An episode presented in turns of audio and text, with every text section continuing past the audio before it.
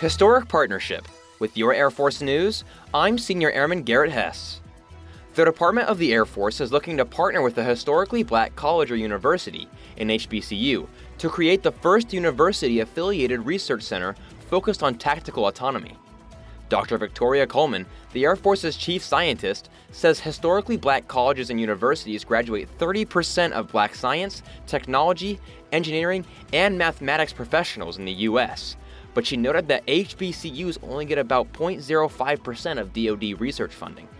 Coleman says there's clear evidence of untapped potential to address national security imperatives at HBCUs that's been unavailable to DoD because of historical inequities.